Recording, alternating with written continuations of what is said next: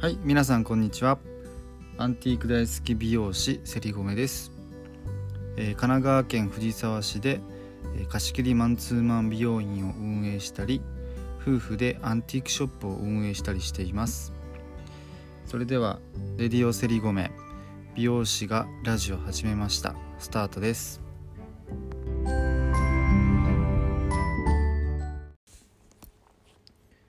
はい皆さんこんにちは。すりごめです、えー、今日のお話は人生の指針ぶれない軸というお話をしたいと思います。えっと人生の指針とかぶれない軸っていうのは同じこと言ってるんですけど僕があの辛くて結構引きこもったりとかしたことがあるっていうのは以前お話ししたと思うんですけど、まあ、その時に本当に本当にきつくてもう何も起きる気しなくてやる気もその気もなくて、まあ、ぼーっとしてたんですけど、まあそこからいろいろ友達の助けとかもいろいろあってま、やる気を出していろいろ動いてた時に、まあある、えっ、ー、と、心理カウンセラーの先生と、あの、ちょっと知り合うことがありまして、で、なんかその人の話聞いてたらなんか面白そうだなと思って、何かのきっかけになったら面白いなと思って、なんか自分も心理カウンセラーの資格を取ろうと思ったんですよね。それで、えっと、銀座に、えっと、その学ぶところがあったので週に1回銀座に通って、えっと、心理学を学んでたんですよね。で、まあ、一応心理学の、まあ、基礎カウンセラーっていう資格なんで、まあ、この誰かに話を聞いてどうのこうのっていうそのプロではないのでそういうのはあれなんですけど、まあ、美容師とかも人の話を聞いたりとか、まあ、最初に、まあ、例えば今日どういう感じにしていくかっていうのを決めたりすると思うんですけどまあ、それをこう自分なりにスムーズにお客様の意図を汲み取ってあげれるようになれたらいいななんて思って、えっと、参加したんですよ。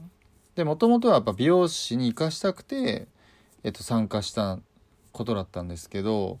まあ、ここで結構大きな僕の中では心の変化というか気づけたものがあって、まあ、それが自分の中のぶれない軸だったり人生の指針自分の中の自分の人生の指針っていうものをそこで気づけたと思っていてまあいろんな勉強していくうちにまあ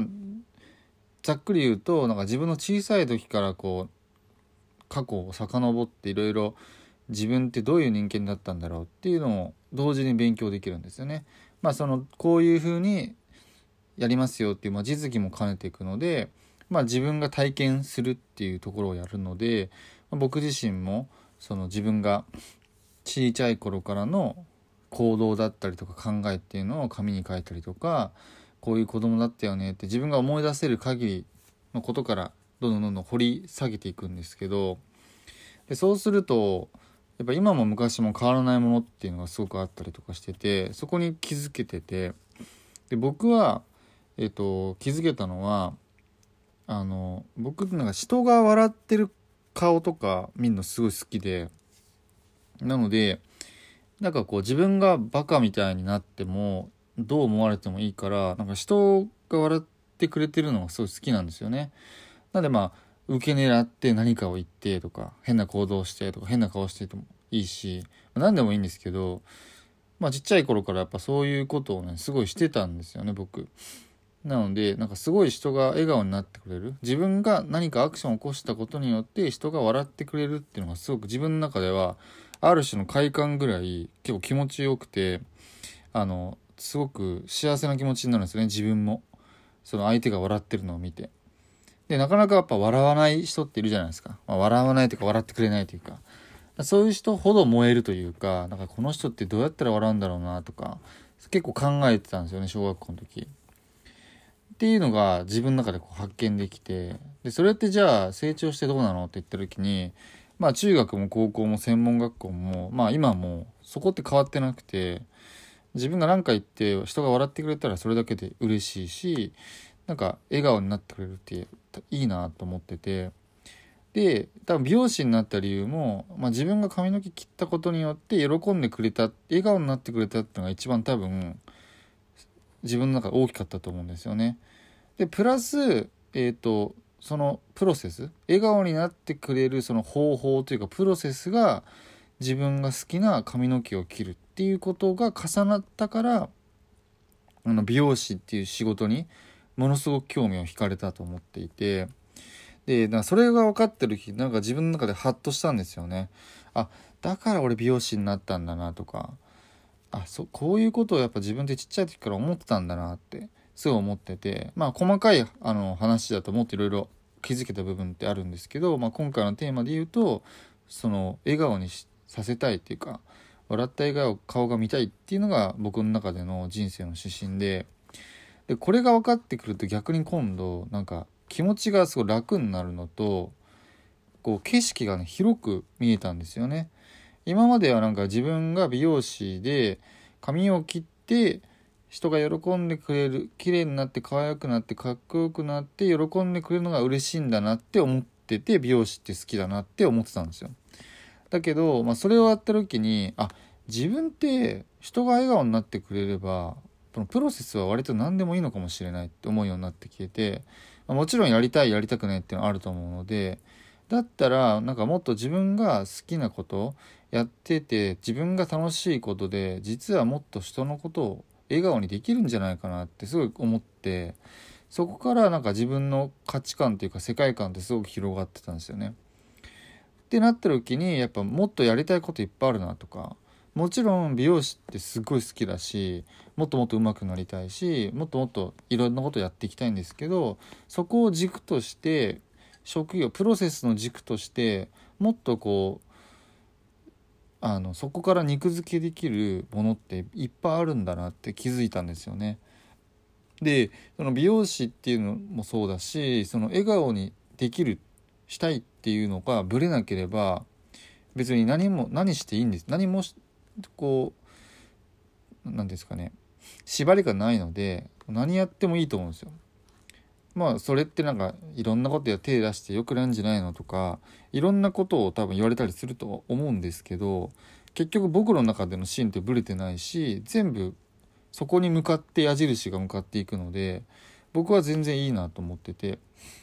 はい、それであの美容師でありながら、まあ、今度妻と一緒にアンティークショップもやりていきたいなと思って今ちっちゃいながらに作ってるんですけど、まあ、それも自分の中での挑戦だしで自分が好きなアンティークでなんか生活に彩りを与えて笑顔にあのなってもらったらいいなっていうコンセプトでやるんですけど、まあ、それもなんか自分が好きなアンティークで意外とこう皆さんどこで買ったらいいのかなとかアンティークって高くないとか意外とアンティークって興味あるけどなかなか一歩進まない方って話を聞いてるとすごく多いので、まあ、それを自分たちがもうちょっと敷居を低くしてあの簡単に手元にあの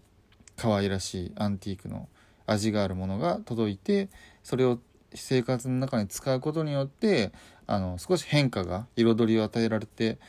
で、えっと、笑顔になんかなってくれたらいいなと思って始めるんですけどまあ、そういうのも一つ僕のあの自分が何かすることによって笑顔にできるっていうことだと思うしまあおいおい今30代ですけど、まあ、40代の目標もあってあの今それに向かっていろいろやってるんですけど、まあ、それは今回ちょっと発表はあえてしないんですけどあのまあ今動いててで3 5 6ぐらいからまた本格的に動こうかなと思っていて今はとにかく美容院っていうのと、まあ、これからあの、まあ、妻が主体としてやるけど、まあ、アンティークショップっていうのをこう2個まずあの根を張って地に足つけてしっかりやっていこうかなと思ってるんですけど、まあ、とにかくやっぱりそういう自分の中のぶれない芯というか人生の指針がしっかり持てれば結構やっぱり生きるっていうことに対して楽しくなるしポジティブになるしなんかこれもやってみたいあれもやってみたいってすごく思うようになれたので自分が。なのでなんか例えばあの好きなものがなかったりとかなんか人生どうやって何が楽しいのかなとかなんかぼーっと過ごしちゃってるなとかっていろいろ思ってる方がもしいたらそうなんかちっちゃい頃からなんか自分を思い返してみるといいかもしれないですね。それで紙に書いて自分ってどういう子供だったのかなっていうのを客観的に見てそうするとなんか自分の本質が結構分かってくるんじゃないかなって思っています。で一番の自分の本質って多分幼少期のになればなるほど一番の本質だと思うんですよ。大きくなればなるほどいろんな価値観とかいろんな情報で自分が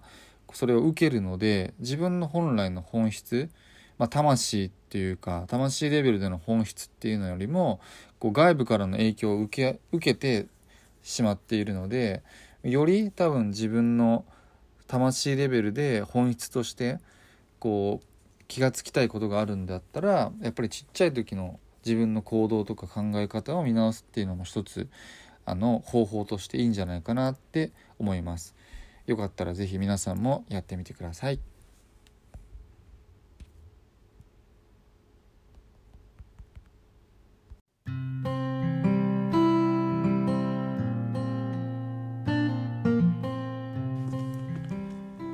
はい、というわけで今日は人生の指針ぶれない軸という話をしました。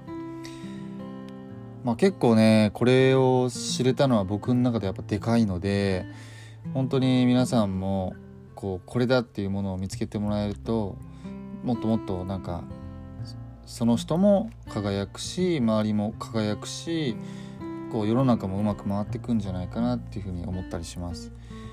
はいだからねラジオでもねもっとやっぱ皆さんをね こう笑わせられるようなことをちょっとねやっていきたいんですけどラジオってやっぱ結構難しいですよね。あの顔見えないし温度感っていうのがなかなかわからないしもうもはや自分のテンションもどうしていいかもちょっとわからない部分って結構あるんでまあこれは慣れなのかなと思いながらちょっと頑張って今1日1回は更新しようと思って頑張ってやってますけどあのもっともっとこう立ち回りがねうまくなったらゲストを呼んでみたりとか、まあ、いろんなコーナーを作ってみたりとか、まあ、ちゃんとラジオっぽいことをあのしていきたいなとは思ってます。今はね結構なんだろうな堅苦しい話って言ったら堅苦しい話ばっかりしてるんですけど、